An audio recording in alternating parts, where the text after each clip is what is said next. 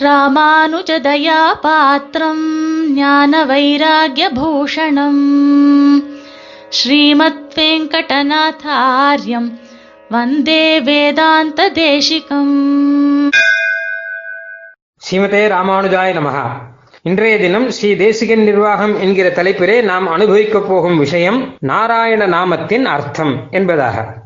இதை பற்றி சுவாமி தேசிகன் சாதிக்கக்கூடிய ஸ்ரீ ஸ்ரீசூக்தி இது. நான் உன்னையன்றி இலேன் கண்டாய் நாரணனே நீ என்னையன்றி இலை என்னும்படி நிற்கிற? நாராயண சப்தார்த்தத்தை கோசல ஜனபதத்தில் ஜந்துக்களையும் சக்கரவர்த்தி திருமகனையும் உதாகரணமாக்கி கண்டுகொள்வது என்பதாக. நாராயண நாமம் வேதத்திலே மிகவும் பிரசித்தமானது. நாராயண சூக்தம் நாராயண உபனிஷத்து இப்படி எல்லாம் இருக்கிறது. ஸ்மிருதிகள் இதிகாச புராணங்கள் ஆழ்வார் சீசுக்திகள் எல்லாவற்றிலுமே மிக மிக பிரசித்தமான ஒரு திருநாமம் இது. இதனுடைய அர்த்தம் என்ன என்றால் இரண்டு அர்த்தங்கள். ஒன்று நாரங்களுக்கு அயனம் ஆதாரமானவன். நாரங்கள் என்றால் நாமும் நம்மை சேர்ந்த பொருள்கள் எல்லாம். ஆக சேதன அச்சேதனங்களாக சர அச்சரங்களாக இருக்கக்கூடிய எல்லா பொருள்களுக்கும் ஆதாரமானவன் என்று ஒரு அர்த்தம். இரண்டாவது அர்த்தம் சேதன அச்சேதனங்களான எல்லா பொருள்களையும் ஆதாரமாக கொண்டு இருப்பவன் அப்படின்னு அர்த்தம். இந்த ரெண்டு அர்த்தத்தை திருமிழி ஆழ்வார் பாசுரத்திலே அழகாக சாதிக்கிறார். நான் உன்னையன்று இலேன் கண்டாய் நாராயணனே நீ என்னை என்று இலை என்று. அதாவது நமக்கெல்லாம் ஆதாரமாக பெருமாள் இருக்கிறான் அவன் இல்லாவிட்டால் நாம் இருக்க முடியாது. எப்படியானால் ஜலத்திலே இருக்கக்கூடிய மீனுக்கு ஜலந்தாம் ஆதாரம். அந்த மீனுக்கு உள்ளும் வெளியேயும் பூர்ணமாக ஜலம்தான் இருக்கிறது. உள்ளேயும் ஜலம் வெளியேயும் ஜலம். ஜலம் இல்லாமல் மீன் இருக்க முடியாது. எப்படியானால் கரையில் இருக்கக்கூடிய நம்முடைய சரீரத்துக்கு காற்று தான் ஆதாரம். சரீரத்துக்கு உள்ளேயும் காற்று இருக்கு வெளியேயும் காற்று இருக்கு. காற்று இல்லாட்டா இந்த சரீரம் நிற்காது. அந்த மாதிரியாக எல்லா பொருள்களுக்கும் ஆதாரமானவன் சி நாராயணன். அவன்தான் உள்ளேயும் இருக்கிறான் அவன்தான் வெளியேயும் இருக்கிறான். உள்ளேயும் வெளியேயும் பெருமான் நாராயணன் ஆதாரமாக இருப்பதால் தான் எல்லா பொருள்களும் பொருள்களாகவே இருக்கின்றன. அந்த ரீதியிலே பார்த்தால் நாராயணன் இல்லாவிட்டால் எதுவுமே கிடையாது. அதைத்தான் ஆழ்வார் சொல்றார் நான் உன்னை என்று இலேன். அதை குறிப்பாக நம் விஷயத்திலே நாம் நினைத்து பார்க்க வேண்டும். அதாவது நமக்கும் பெருமானுக்கும் இருக்கக்கூடிய சம்பந்தத்தை சொல்லக்கூடிய திருநாமம் இது. அதனால்தான் இது ரொம்ப விசேஷமான திருநாமம். பெருமானை வேற ஏதாவது சொல்வதை விட நித்தியசூரிகளுடைய நாயகன் அப்படின்னும் வேற ஏதாவது சொல்வதை விட நம் சம்பந்தத்தை இட்டு சொல்லலாம் இல்லையா? அதனால நமக்கு ஆதாரமானவன். அவனில் ஸ்திதி கூட கிடையாது நிற்க கூட முடியாது என்பதாக அடிப்படை ஆதாரமாக இருக்கக்கூடியவன் அப்படிங்கிற அர்த்தத்தில் நாராயண நாமம் வந்திருக்கிறது. இது முதல் அர்த்தம். இரண்டாவது அர்த்தம் என்ன அப்படின்னா நம்மை ஆதாரமாக கொண்டு இருப்பவன் அப்படின்னு அர்த்தம். இதை ஆழ்வார் சொல்லும்போது நீ என்னையன்றி இல்லை அப்படின்னு சாதிச்சார். நான் இல்லாமல் நீயும் இல்லை அப்படின்னு அர்த்தம். இது வந்து புரியறது கொஞ்சம் கஷ்டம். அதாவது பெருமாள் இல்லாமல் நாம் இல்லை அப்படிங்கிறது புரியுறது. நான் இல்லாமல் பெருமாள் இல்லைங்கிறது எப்படி?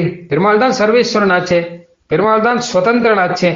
நாம் இல்லாம கூட பெருமாள் இருப்பான் அப்படிங்கிறது தானே நன்னா எல்லாருக்கும் தெரிஞ்ச விஷயமாச்சே அப்படி இருந்துச்சு நான் இல்லாமல் பெருமாள் இல்லை அப்படின்னு இந்த திருநாமத்துக்கு அர்த்தம் எப்படி சொல்ல முடியும் என்பதாக கேள்வி வரும்.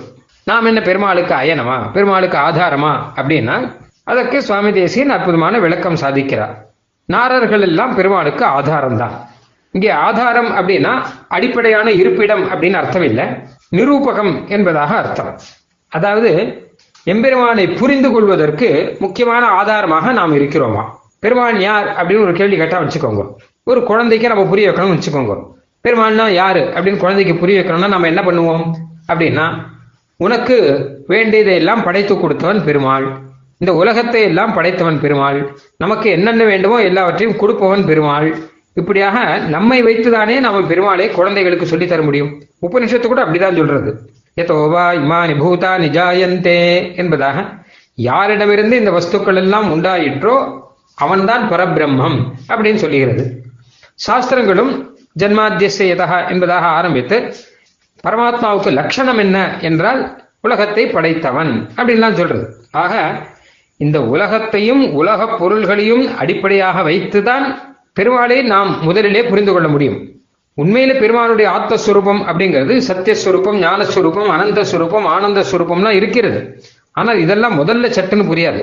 முதல்ல எம்பெருமானை நன்றாக தெளிவாக புரிந்து கொள்ள வேண்டுமானால் இந்த உலகத்தை படைத்தவன்.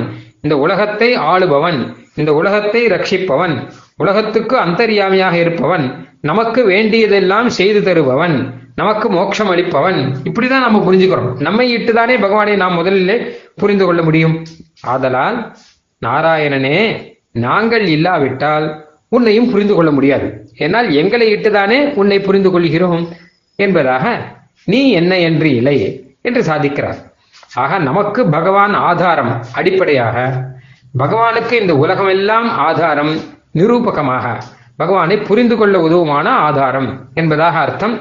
இந்த ரீதியிலே நாராயண நாமத்துக்கு இரண்டு அர்த்தங்கள் இருக்கிறபடினாலே இரண்டையும் வைத்து பார்த்து எம்பெருமானே நமக்கு கதி என்பதாக நாம் புரிந்து கொண்டு அவனை சரணமாக பற்ற வேண்டும். அதனால்தான் திருமந்திரத்திலும் நாராயண நாமம் இருக்கிறது. துவய மந்திரத்திலும் நாராயண நாமம் அற்புதமாக இருக்கிறது என்று நாம் பார்க்கிறோம். இதற்கு ஒரு உதாகரணம் சுவாமி தேசிகன் சாதித்தது. கோசல ஜனபதத்தில் ஜந்துக்களையும் சக்கரவர்த்தி திருமகனையும். இது அப்புள்ளார் சாதித்த உதாகரணம் தான் இது. அதாவது கோசல தேசத்திலே அயோத்தியா நகரத்திலே சக்கரவர்த்தி திருமகனாக பெருமாள் ராமன் இருந்தார்.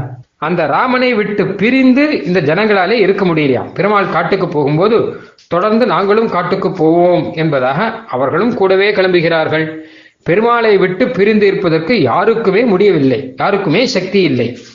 கடைசியில ஓரளவு பாதுகை வரவே அவர்கள் ஒப்புக்கொண்டு பதினாலு வருஷ காலம் இங்கே இருந்தார்கள் என்பதாக ஸ்ரீமத் ராமாயணத்திலே சேவிக்கிறோம். ஆக பெருமாளை விட்டு பிரிந்து நிற்க முடியாமல் இருந்த அயோத்தியா ஜனங்களைப் போல பெருமாளை விட்டு பிரிந்து நாமும் இருக்க முடியாதவர்கள் என்பதற்கு உதாரணமாக வைத்துக் கொள்ளலாம். அடுத்தது இரண்டாவது இவர்களை விட்டு பிரிந்து பெருமாள் இல்லை அப்படின்னு சொல்லணும் இல்லையோ? அது நிரூபகம் என்கிற முறையில.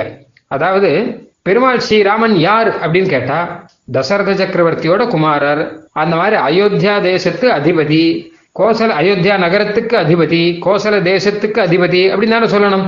பெருமாள் ஸ்ரீ ராமாவதாரத்தை சொல்ல வேண்டும் என்றால் தசரத சக்கரவர்த்தியோ கௌசல்யோ இல்ல கோசல தேசத்தையோ இதையெல்லாம் வைத்துதானே சொல்ல முடியும்? அதனால இவர்களை வைத்துதான் பெருமாளை நிரூபணம் பண்ண முடியும். பெருமாள் ஸ்ரீராமாவதாரத்தில் அதனால பெருமாளை விட்டு பிரிந்து இவர்கள் இல்லை. இவர்களை விட்டு பிரித்து பெருமாளை புரிந்து கொள்ள முடியாது என்கிற ஒரு நிலை அங்கே இருக்கிறது இல்லையா? அதைத்தான் உதாரணமாக வைத்துக்கொண்டு நாராயண நாமத்தின் அர்த்தத்தை நாம் புரிந்து கொள்ள வேண்டும்.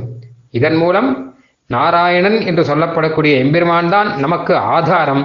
அவனை வைத்தே அதாவது நம்மை வைத்தே அவனை புரிந்து கொண்டு அவன் நமக்கு ஆதாரமானவன் அவன் நமக்கு கதியானவன் என்கிற பல அர்த்தங்கள் உள்ளன. இதையெல்லாம் புரிந்து கொண்டு அவனிடம் சரணாகதி செய்து உய்ய வேண்டும் என்பதற்காக திருமந்திரத்திலும் துவயமந்திரத்திலும் நாராயண நாமம் சேர்க்கப்பட்டிருக்கிறது. அதை நாமும் சுவாமி தேசிகன் அனுகிரகத்துடன் அனுசந்தானம் தேமும் செய்து உய்ந்து போகலாம். ஸ்ரீமதே ராமானுஜாய நமகா कवितार्किकसिंहाय कल्याणगुणशालिने श्रीमते वेङ्कटेशाय वेदान्तगुरवे नमः